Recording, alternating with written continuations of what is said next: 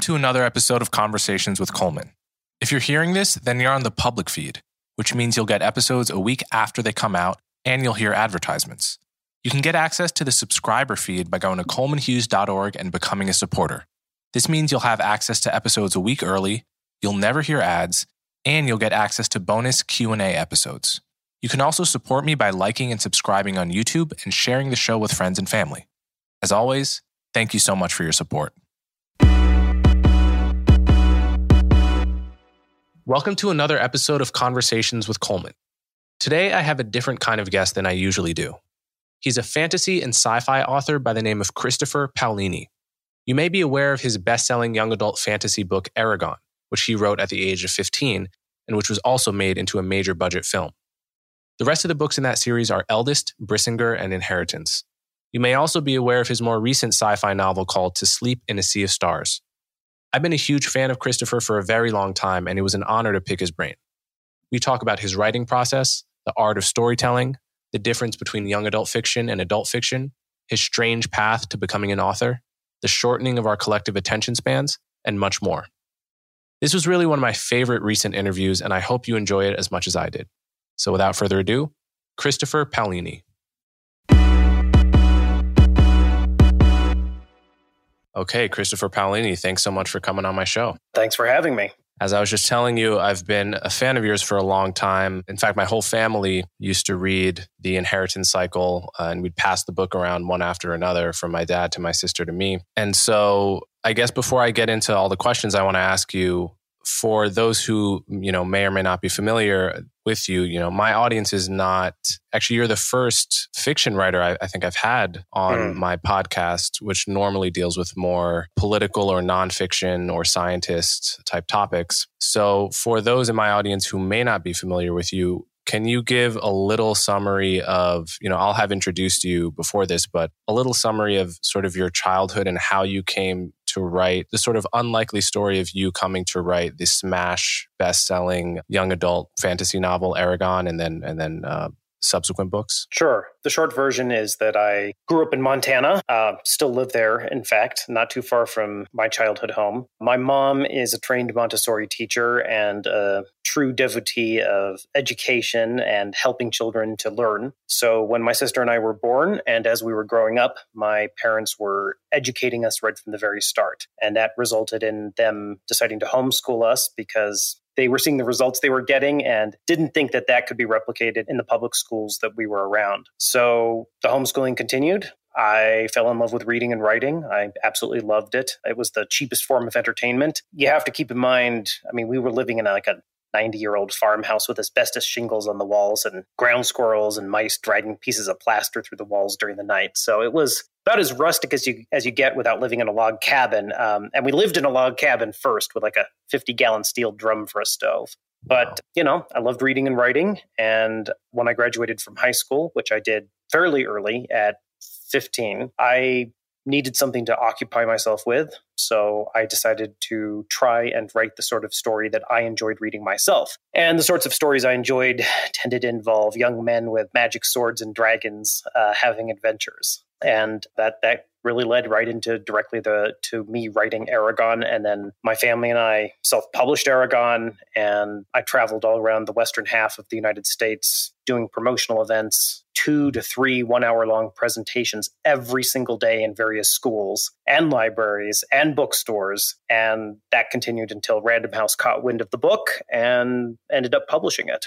And the rest, as they say, is is history. All of which makes for a wonderful story after the fact, and it's very easy for me to just sort of breeze through it. But it was incredibly intense and stressful living through that. Mm. Yeah, the what really sticks out to me is the commitment required to do two or three one-hour events for you know a book that wasn't yet a bestseller, right? Like you know. To be fair, we were selling copies. Oh, I see. I see. Okay, so my parents were have always been self employed. And mm. when I gave them Eragon, they looked at it and said, you know, hey, this is something that we could work on together as part of our family business. Because we were always looking for projects that the family could, you know, all sort of pitch in together with. And we knew the statistics as far as publishing go, which, if you look into them, it's kind of grim. Uh, on one hand, more people are, are getting published now, and more people are reading books now than at any other time in history. And even people who don't, quote unquote, read books are still doing an enormous amount of reading on the internet, on their phones. Mm. So there's a huge market out there. Mm. But most books that get published get a very small advance. Mm. Most books don't earn out their advances. Most books get remaindered in,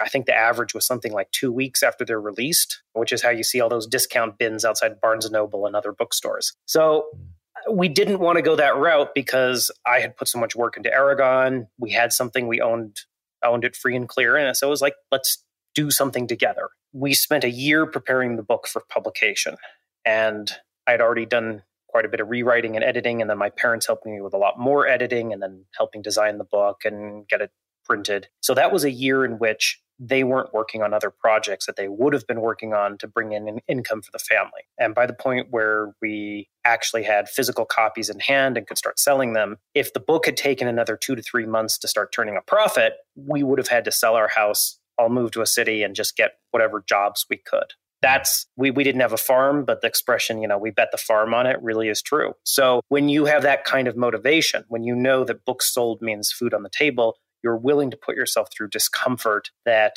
you wouldn't necessarily have been willing to otherwise. And that's been true of a lot of successful mm. people I've met over the years, even those that perhaps started from a position of privilege, is that they've been willing to embrace that discomfort in order to pursue mm. their longer term goals. But again, it was a huge amount of discomfort. Like most authors, I kind of prefer being more of an introvert. So to have to go out mm. and talk to all those people day in, day out, it's an enormous expenditure of energy, even if you enjoy doing it like I do. So that leads me to two questions I didn't expect to ask. One is how do you keep the fire lit once you've become extremely successful? So take that one first. It varies. And it's okay to slack off on occasion. I mean, you can't push, you can't keep your foot pressed on the gas pedal all the way down all the time. It, it doesn't work. You know, same thing like with training. You know, you can't lift your one rep max, can't run as fast, you can't do all all out sprints every single day. You'll burn out. So it's okay to relax every once in a while and enjoy life. But for me personally, I have some very large motivators that keep me working pretty hard all the time. One is my family, taking care of my family, taking care of myself, making sure that there's a roof over our heads, that I do not have to worry about the food on the table. That's a big deal for me because of how I grew up. I mean, I remember when I was a really young kid and we were in our log cabin, we were having to use chewing gum to plug the holes between the logs because we couldn't afford to have the chinking put in during the summer. So that when it rained, the rain was coming in through the walls. So, you know, there's, they're sticking chewing gum between the logs to keep the rain from coming in.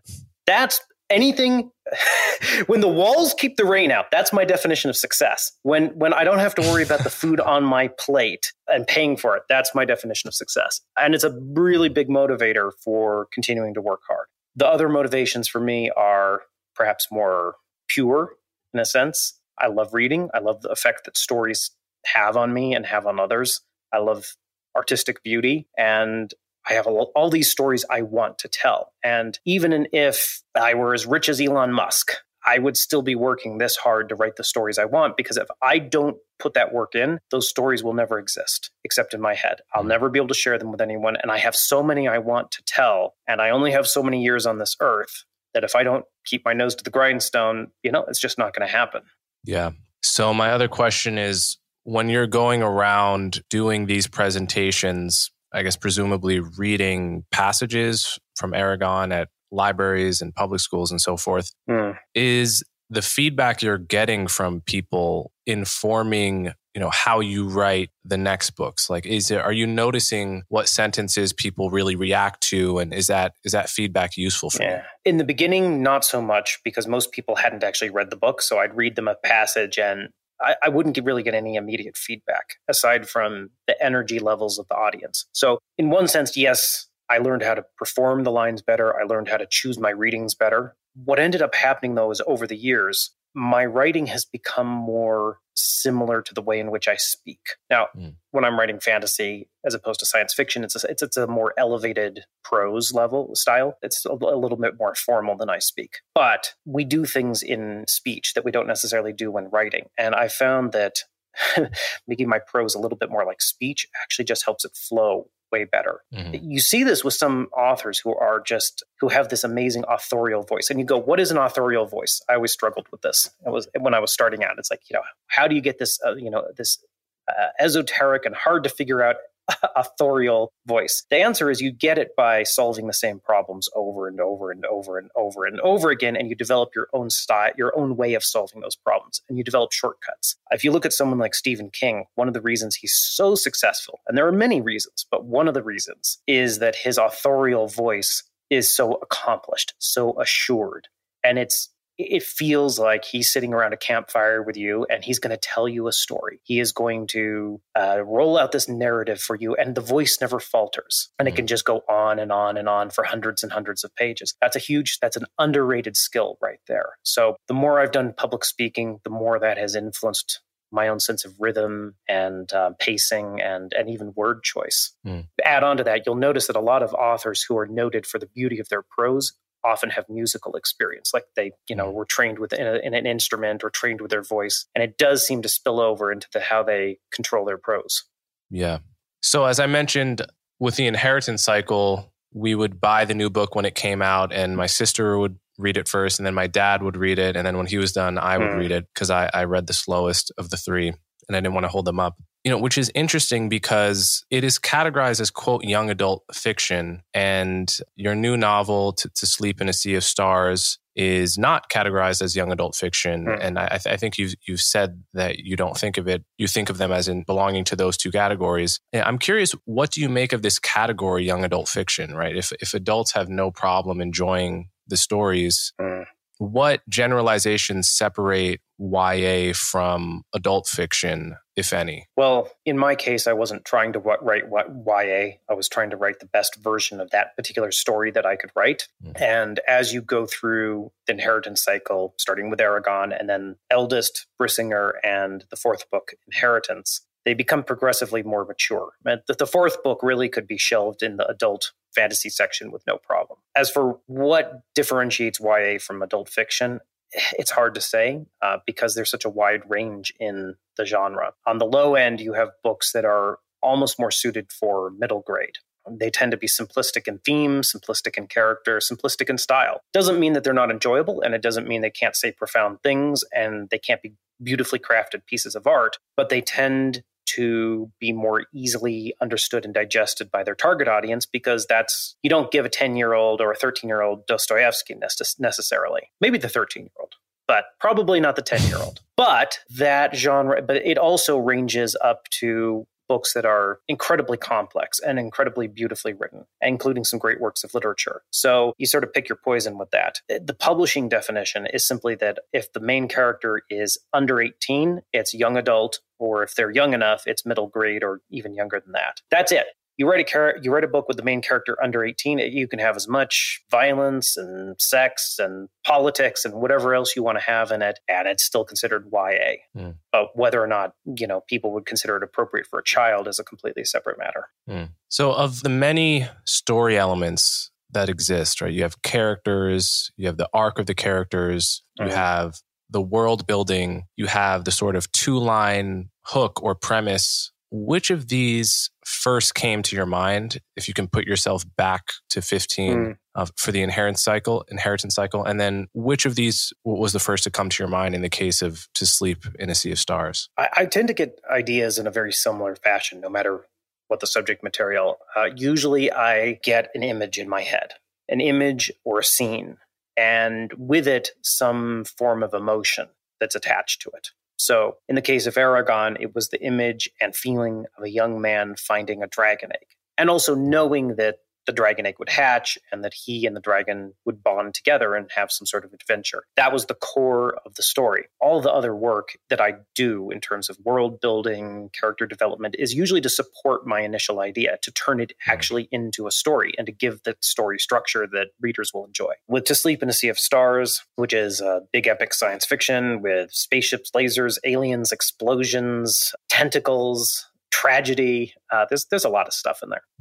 That one started with two images. One was my main character uh, is a xenobiologist by the name of Kira, and she finds this alien artifact. And the image and the scene of her finding that artifact was something that really stuck with me. And then I had an image in my head for the very final scene of the book. And I, I just loved the feeling, the emotion of that scene. And then everything else in that book, all 800, 900 some pages of that book are simply to support the existence of those two scenes and hopefully mm. make sure that they have the same emotional effect on the reader that they had on me. People talk about the differences between characters and world and plot, and you can start with any of them and you can be more interested in one than the other. But if you're honest with yourself, they all are equally important and they all support each other. You know, a, a mm. plot driven story, that is to say, an, an event driven story, if you're honest about it, the things that happen, the events that happen, will change who the characters are. And the changes the characters experience will change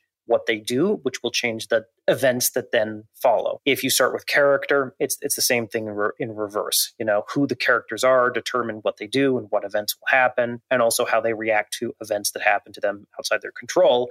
And so you go back and forth between this, and then you throw world building into that, and it's a it's a very similar thing, and it all interacts. So almost doesn't matter where you start, as long as you're willing to fully explore to the limit of your abilities, of course, how all, all of these elements interact. Hmm. So there, there are a whole slew of books out there that teach you how to write a good story, and there are college majors and, and college hmm. courses mm. in the classic three act structure and any number of other structures. How much stock do you do you put into what you might call formulaic approaches to story writing, and um, mm-hmm. how much have have those kind of classic modes of teaching influenced you? Oh boy, I, I could talk about that for a good half hour. I think part of it comes down to your own strengths as a writer. You know, some people are more naturally inclined toward um, structure. You know, their brains construct plots very easily, which are just, you know, chains of causality. But figuring out how to make that emotionally resonant to the reader is, is the great challenge of storytelling. Uh, other people are more drawn to character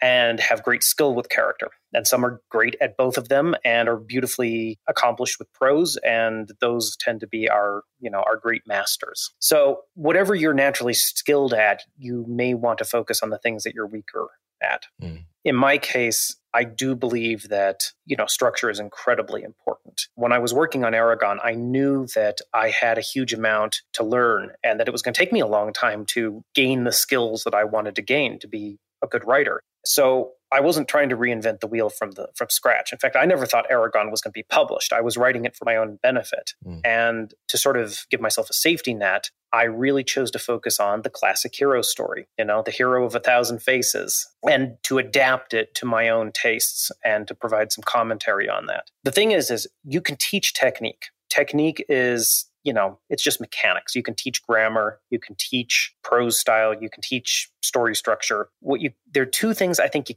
can't teach, maybe three. One is a feel for the music of the language. You either have that or you don't. It's like it's like whether or not you have a feel for music, actual mm-hmm. music.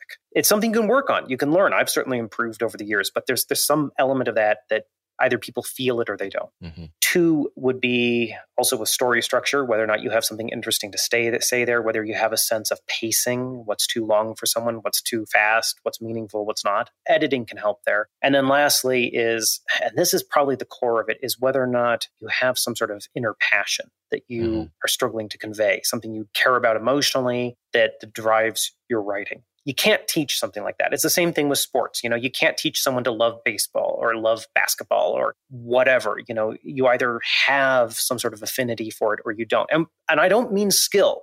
Affinity does not necessarily mean skill. Affinity means that when you do it, it gives you a reward. And that's mm-hmm. really, really important because if you don't get some sort of emotional reward from the work, you will not put in the extra work and the hours required to become truly good at it. You know, that's the old saying of, you know, do what you love uh, that which is not good career advice. It's horrible career advice. But we say it because if you become a doctor just for the money, you will never be going home and reading medical journals and working on your off hours versus the person who becomes a doctor because they love it and they enjoy the process and thus they will continue to get better at it and they will probably become more successful in their career because they actually enjoy the process. Same thing mm. with writing. So, to what degree are you influenced by Tolkien? I mean, uh, I mean, I wouldn't be I wouldn't be here without Tolkien. Yeah, yeah, presumably. I, I, guess that that's the sort of obvious influence based on the world building, given that you're two of the most popular stories in recent human memory that involve elves, mm. you know, dragons and and so forth. Do you have any major influences that would surprise people? Perhaps even from non-fantasy or non-sci-fi authors? Ooh, Jane Austen. My mom read a huge amount of Jane Austen to me when I was growing up, and it definitely influenced a bit of my sense of humor and how I think about things. Although I need to revisit Jane Austen because I did not fully appreciate it as a kid. Tolstoy. Uh, I read Anna Karenina when I was a teenager, and it really opened my eyes to the full breadth and scope of what writing could accomplish. I in no way am comparing myself to Tolstoy, but that was a big, big influence on me. A lot of folklore, a lot of the classics, because the classics, it, it was interesting. You know, I started by falling in love with fantasy. Fantasy got me interested in reading, and I read pretty much all the fantasy that our local library had.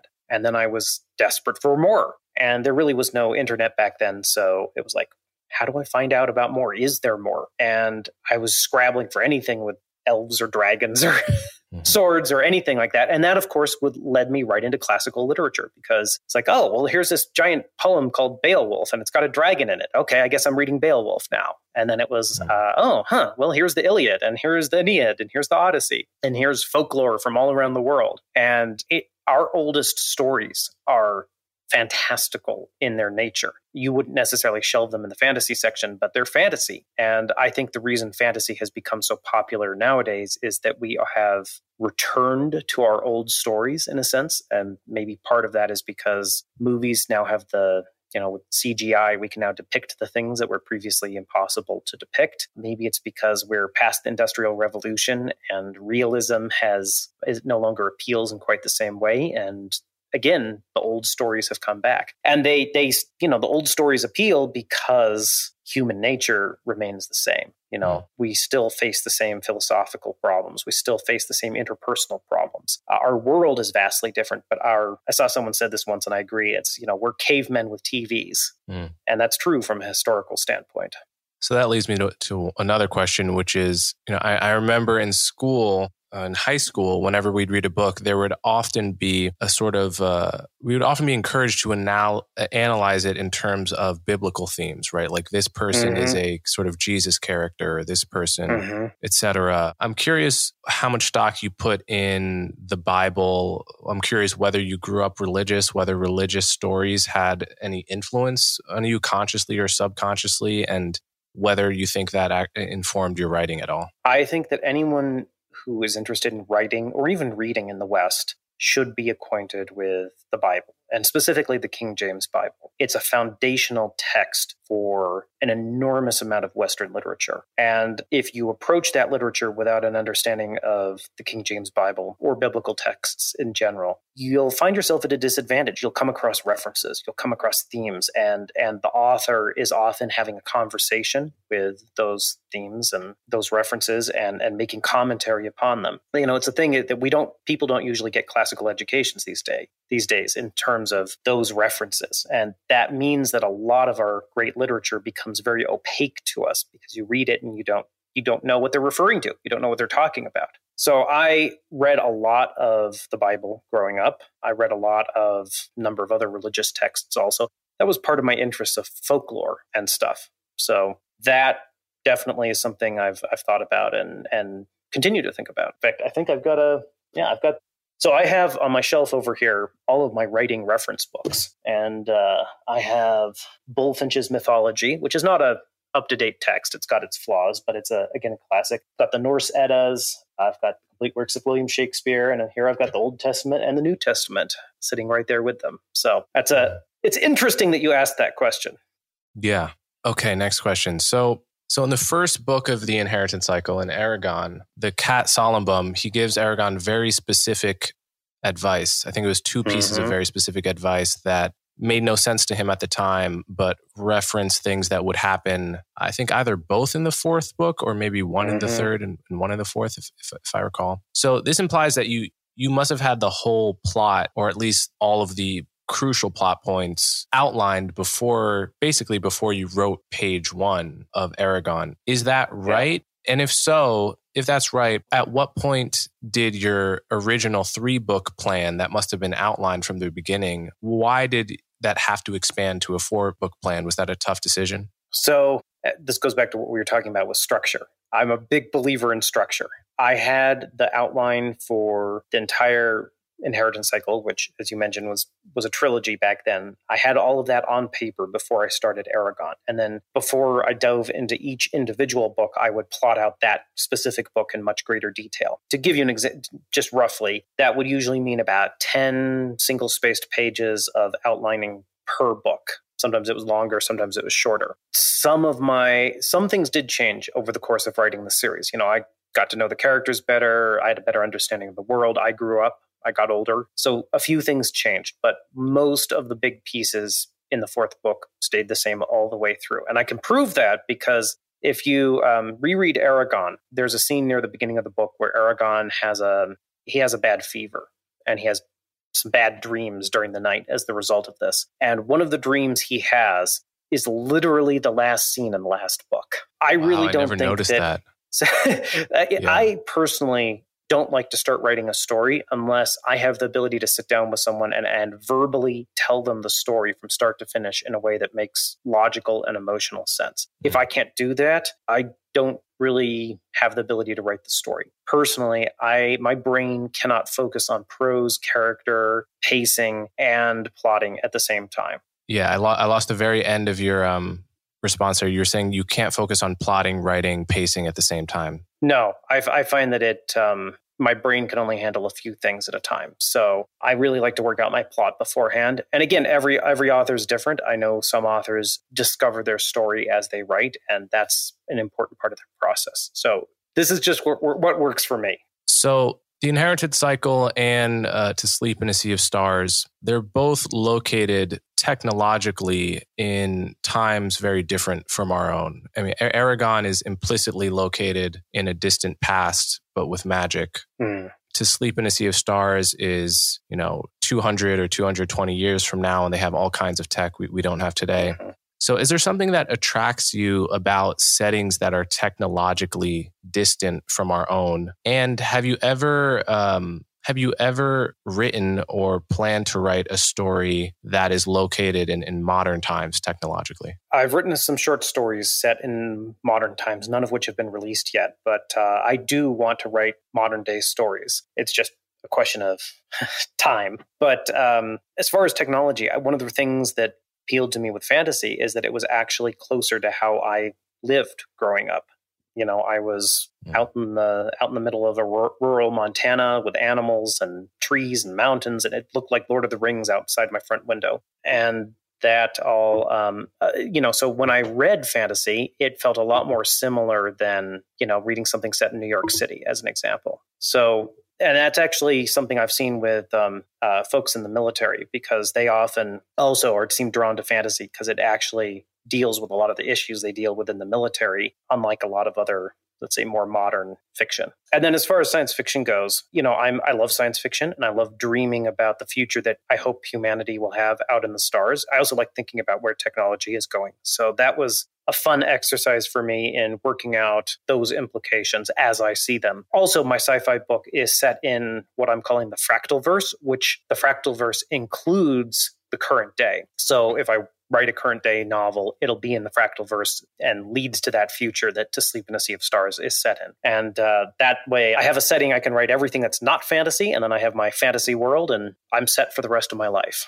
Yeah. So you just touched on this in your answer to the last question, but one of the things I'm I'm so impressed by in Eragon and in the inheritance cycle in general, especially considering how young you were when you wrote the first book, was that even at that age you had an immense knowledge of the practical nuts and bolts world building elements of the old world, like the ability to describe the process of making a sword, right? Or um, just, you know, the, the number of old world trinkets that I most people just don't know the names of because they've been rendered irrelevant by modern technology but those things are crucial to making the world believable so i'm curious like did, how did you have such a wide knowledge of those things was it just from reading other fantasy books or did you have to do research on like how to like smelt and like to do like strange things that you might not have to do today? The short answer to what you're asking is that uh, I'm personally interested in all of those things. I made knives growing up, was doing a lot by hand because I had no money to buy anything. If I wanted something, I had to make it. And that was great research for writing fantasy. I wanted an easel one point when I was like 14 or something. So I found a picture of an easel and I diagrammed all the parts and then I found some spare two by fours and cut them up and built myself an evil easel. I still have it. It's like six feet high. It's a massive easel. I made I've made knives. I've built a couple of forges when I was a kid, and that was great experience. I have done research, of course, when I feel like I don't know what I'm talking about. I've got quite a few books on how to forge swords and medieval clothes and food and stuff like that. And I certainly don't get everything right, but uh, I try to make my world feel nice and realistic.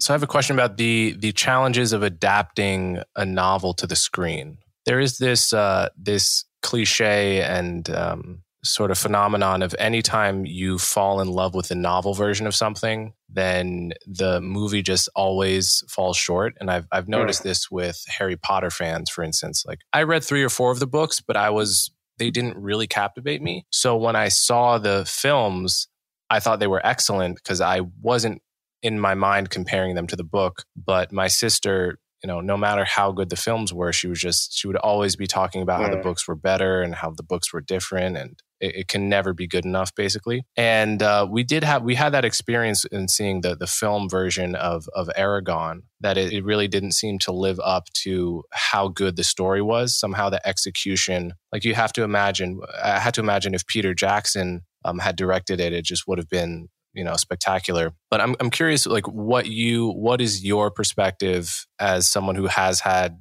their story adapted to the screen once and i hear is going to have mm-hmm. it adapted again in the D- disney plus version like how much do you how much input do you have is it tough to decide what doesn't go in because inevitably you're going to have to axe yeah. some stuff that was in the book for the screen. Um, what what is that process like? I mean, it depends on every adaptation is different. Uh, I had no real input as far as the film went with the television show that's currently in the works. I'm executive producing and co-writing, so I'm going to be deeply involved in the process. Adaptations are difficult adaptations are difficult for two really big reasons. And there, there, are others, but the two big reasons are first, that even if you, the original creator, had all the skills and context needed to also adapt your work, converting a, one, a story from one media, one form of media to another is hard. You know, books can get inside someone's head. Books can convey their thoughts. Books can convey emotion in ways that are very difficult for film and television. You know, a book can simply tell you how something feels. A movie mm. or a television show has to show that. And that's where a lot of the, mm. that's sort of a lot of the reasons for changes start right there. It's like, okay, we know how the character's feeling in the book. How do we show that? Then, on top of that, when it comes to actually adapting, if, if the original creator is not involved, what often happens is that the person or persons involved in the process who are in charge of the adaptation don't go through the same chain of thought that the original creator did. So, someone writes a book. Maybe it takes them years to write it. Hmm. During that time, they're building a chain of causality in their head. They're they're examining all the different options for the characters in the story and saying, well, if this happens, then this happens. I like this, but that causes a problem over here. So I can't do that. So instead, we're going to have to go in this direction, but that causes these other problems. So maybe I need a third option or a fourth or a fifth. And you work your way through like a thicket of branching possibilities until you find a path that makes sense to you and hopefully makes sense to the audience. When you come to that from the outside, it can be like you're coming to a puzzle that's already solved and you don't understand how it's been solved. And so it's very easy for someone coming to the outside is to say, "Oh, I know how to do this." I, I mean, obviously it's been done. I know how to do this, and we can improve it. But because they haven't put in all that years, uh, all those, all that mm. time and all that thought, they can end up breaking the chain of causality. Um, you know, the Harry Potter movies are a great example. The first three, for example, are fairly close to the books, and I think do. I mean, it's been a long time since I've seen them. I'm going off old memories here, but do a pretty good job in terms of adapting the books. The third one takes a few more liberties, but in all, it captures the mood. The problem is, as the books got longer, it became increasingly difficult for the filmmakers to maintain the internal structure of the story and have it make sense in a film. And some of the choices they made later on would not have been the choices I would have made. But and I have to be fair here is if I'd been doing that and I'd made certain choices, lots of people wouldn't have made those choices either and would have disagreed with them. So it's it's kind of like a no-win situation in some ways. Uh, you know, Peter Jackson's adaptations of Lord of the Rings are rightly beloved, and I've enjoyed them immensely myself. But he really made some interesting choices in places, uh, and one could debate those. But he was overall successful and captured a feel that the audiences really enjoyed.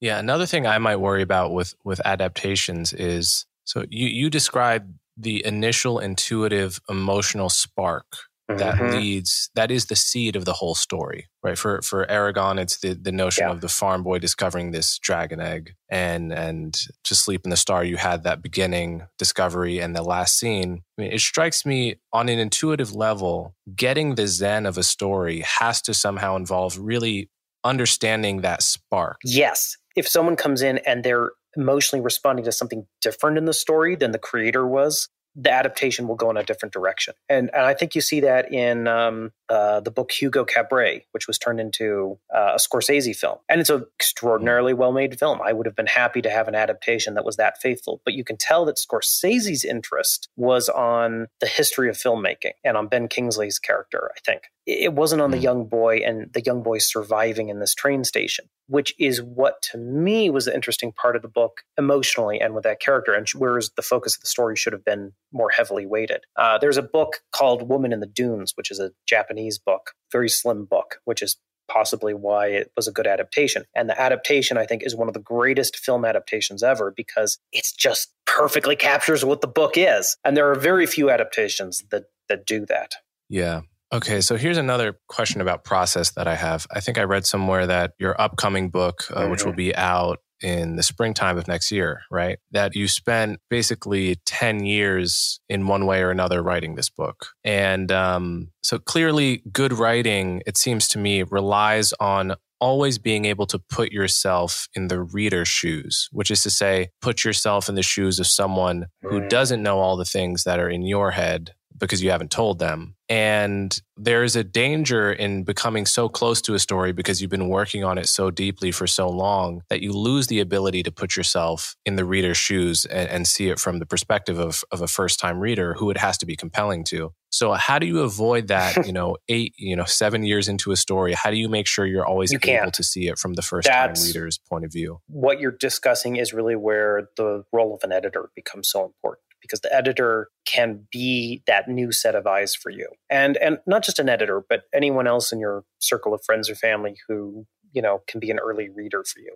In the case of my upcoming novel uh, so i actually have two books that are publishing next year. The first one is a science fiction novel. It's a prequel to to sleep in a sea of stars. Uh, the title is fractal noise. And i wrote the first draft of it back in 2000 I want to say 2013, so about 10 years ago. Now, I wasn't writing it, working on it nonstop this whole time because after I wrote the first draft of Fractal Noise, and by the way, this is the first interview where I've actually been able to say the title since I wrote the darn thing back in 2013 because it's finally been announced. so I wrote that first draft and it didn't really succeed. It's like the core of it was there, but it needed work. And I didn't want to make that book my first entry into my fractalverse setting. It, it, wasn't what I really wanted to be my best foot forward. Best foot's the wrong phrasing. I didn't want it to be the first introduction to this world. So I went on and then worked on To Sleep in a Sea of Stars, which was a similar process where I wrote the first draft in 2014 and it didn't publish till 2020. And I didn't even have um, the, the version that is currently published. I didn't have anything resembling it until 2018 in yeah sometime 2018 so that was a long hard process. I also have a book with dragons publishing next year but that's i can't tell you the title quite yet. So again to answer your question it's hard. You can't really ever see it the way a, a, a reader will especially a first time reader. And that's infuriating at times because you have no idea sometimes how things will affect readers. You know, ideas are easy to convey. Emotions are hard. I think that's the hardest thing for any art form to do is to successfully communicate or invoke the emotion you want in your audience. So, you know, I, I give my books to a lot of early readers. I ask my editor, I say, you know, is this working? How did it make you feel? Is it paced too quickly? Do we need more information? Do we need less information? Is the prose style appropriate? Am I going off the deep end with my descriptions? You know, do I do we need more? Just all of that is part of the process. What is it like to get to the end of a draft of something you really care about and come to the realization that it's not really working well, the way it needs to? When I was younger, that would have been a devastating thing. I say that, but I wrote the first draft of Eragon fairly quickly. And when I finished, I sat down and read it through for the first time. And I was really excited because this was the first book I'd ever written. I was getting to actually read it. I was expecting to generally enjoy it. Although I was sure there would be some things that needed fixing, but I was expecting to enjoy it. It was pretty awful. And just to give you a few examples, the first in the first draft of Eragon, my main character was not named Eragon; he was named Kevin. And uh, yeah, and there was a there was a unicorn in the wow. There was a unicorn in the book at one That's point. A pretty big um, change. Yeah. So wow. Even with my first book, I had that experience of realizing that there were some big issues in that draft that needed resolving. And it was discouraging and it was painful. And the rewrites were discouraging and painful, but I just didn't give up. Maybe it's, I don't know, my constitution. I refuse to give up. And I've done that for so long that it's now kind of part of my identity. If I were to give up on a project, I would feel as if I had betrayed myself. So I just don't give up, sometimes to my own detriment. Mm. But again, it's painful.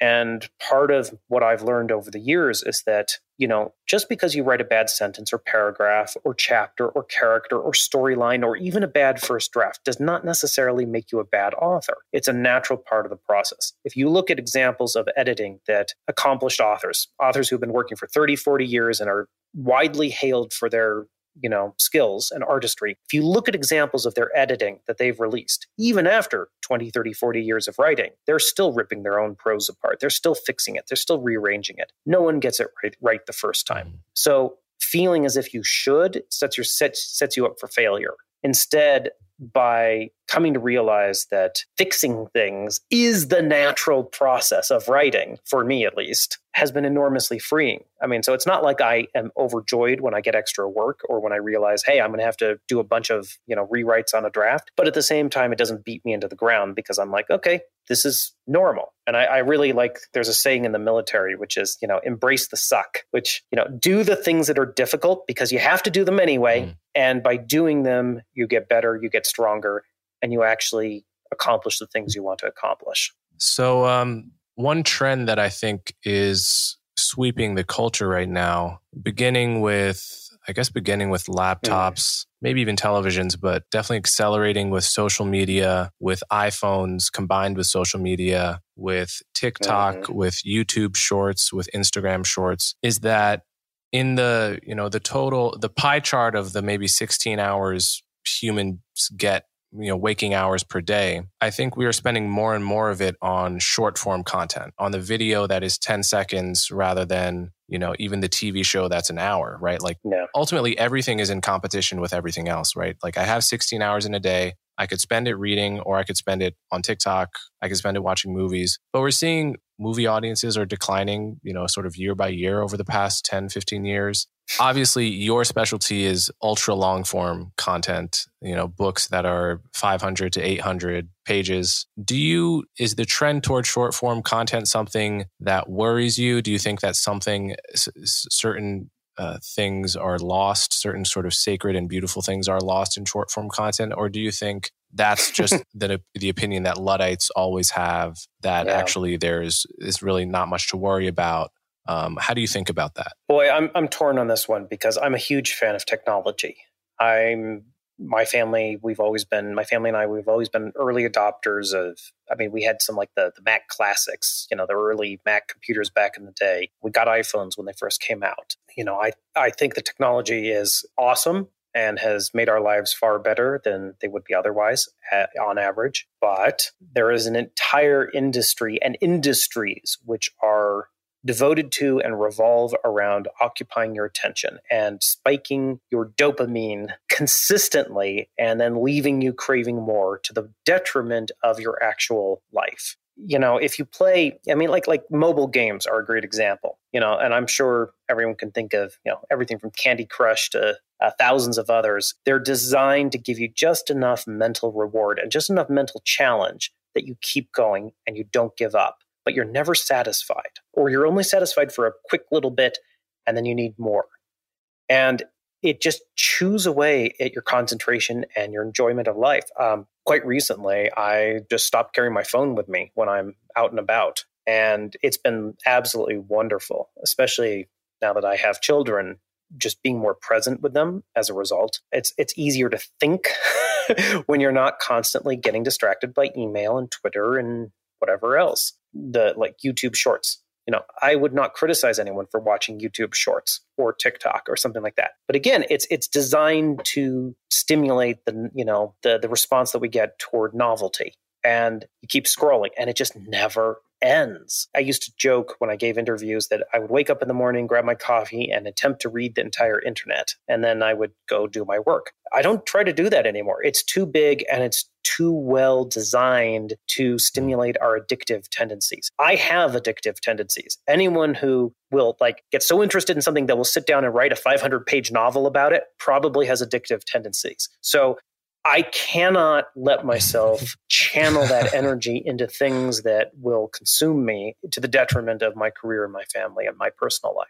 That's why I will not play, you know, MMORPGs like World of Warcraft or things like that. I will not get on TikTok as a consumer. I might be there as a, you know, as a producer, as a creative, but I'm not going to be there as a consumer. I used to play some mobile games. I deleted them off my phone. I just said, you know, I'm addicted. They're gone and um, life's been better because of it. Yeah. You know, one thing I've noticed is how many creative products in life I that I love and cherish, things that have made me cry, brought me to tears, were not mm-hmm. catchy in the in the first moments, right? Like how mo- how many great movies you yeah. might have turned off after the first two scenes, you know, had you been distracted by your phone or something, but the groundwork is being laid for a much deeper mm-hmm. emotion at the at the climax of a story than you could ever get really from any TikTok video precisely because it's just not long enough. It, it has to, right? Like a TikTok video, if oh, it doesn't grab me failed. in five it's seconds, failed. I'm swiping to the next one. Yeah, I mean, right. It, it, but it closed that closes the door to a certain range of reactions and deep emotions that you could possibly have towards the product. And, and this leads to a deeper thing also, which is that even if you are struggling financially. And I've been there and I know what that's like. And it's no fun at all. And I, you know, things are hard now and they're going to get a lot harder for a lot of people, I think, in the near future with a lot of the stuff that's going on in the world. But in general, in especially in, you know, developed countries, temptation is one of the greatest challenges we face because, you know, we have delicious food available pretty much at any time. Doesn't have to be healthy, but it tastes good. Video games, you know, give you that sense of having accomplished something without actually accomplishing anything in the real world. And I'm not trying to downplay the importance of play and recreation because it's mm. it's incredibly important and I love video games. But you have to be careful with them. There's a whole lot of things right now in, in the modern life, especially online, that give you instant gratification on a whole lot of stuff. So you get the gratification without having had to really work for the thing that you get. You know, if the only way you could get something sweet was to go climb a tree and fight off a bunch of bees and hack out some honeycomb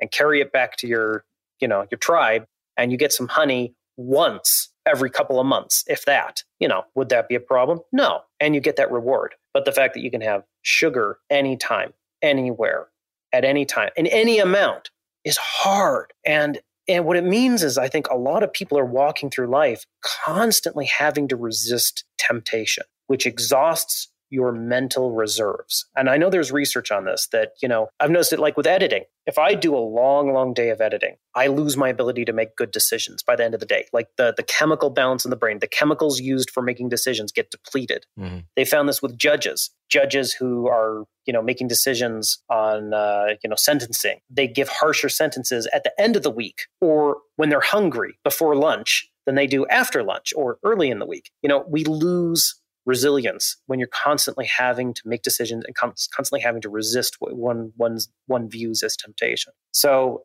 my approach to this used to be, well, I you know I'm disciplined. I can be around whatever I want to be around, not a problem. But you know, it's not worth it. It just creates stress and friction in your life. So I have increasingly just said, it's not in the house or it's not around. It's it's and then I don't have to think about it. That's a luxury a lot of people don't have, but you know, there's some truth to the fact that I think that whether or not one is successful in the modern world, in a large part, is going to be determined by how well you can withstand addiction, and that's without even you know considering things that are actually you know addictive substances. Yeah. Okay. My final question. So this will be a spoiler if you haven't read it. So obviously turn it off now. But the wordless spell mm-hmm. that Eragon casts at the very end of the inheritance cycle to finally defeat Galbatorix. Yeah. The, the climactic moment of the whole series really is Eragon's conveying that he wants Galbatorix to understand, to understand mm. the harm that he's causing. And that word understand is in italics. I noticed in Into Sleep in a, in a Sea of Stars, there's this moment where Kira is recalling an, a, a conversation with Alan. This is after Alan has been killed, where he talks about his fantasy of exploring the far reaches of the universe. And she asks, Why would you want to do that? And he says, mm. Well, to know and to understand and that word understand again is, is in italics and i'm curious if there if there's some if there's something there some common or shared theme or power of that word and that concept of understanding, or if I'm just uh, if I'm just no, seeing not. what mean, is actually is, a coincidence. These books reflect my own private obsessions, so you're definitely picking up on things that I've wrestled with. Part of me feels that if we truly could understand the experience of another person, and by that I mean not just intellectually, but to feel the things that they are feeling physically and emotionally, it would be difficult, if not impossible, to hurt someone else especially if and then if you add in more mm. people than one you know like all the people in your life or all the people in a city or all the people in a country and if you really understood how your affections excuse me your actions affected them if you're someone like Galbatorix who has influence over a large number of people that that would be a devastating realization you know and it goes back to the idea of you know understanding and knowledge being power if you will of course i saw someone on the internet yesterday who said if reading is knowledge and knowledge is power and power corrupts, then reading corrupts. But I, that, that, that made me laugh. Not, not the case. Keep reading. Um, but no, I, I, I, find myself inexhaustibly curious about the world around us. I find the fact of existence somewhat staggering. And when I was doing research for the science behind To Sleep in a Sea of Stars, which I spent an entire year doing research for that, I really became convinced that there are some truly deep realities of reality that we are fundamentally misunderstanding and just don't understand. And I'm sure a lot of physicists would quite happily agree with that. But what that means is that there are things that we thoroughly believe right now to be the case, to be the truth about the universe and existence that quite likely will be overturned at some point. And it's also possible we may never actually get true deep answers as to why there is something instead of nothing. But I still find myself grappling with those questions and revolving around them and always trying to learn more, always trying to understand. All right, Christopher Paolini, this has been really great. And um, thanks so much for coming on my show. If you appreciate the work I do, you can support me by subscribing directly to my website, colemanhughes.org, and sharing this episode with friends and family. As always, thank you for your support.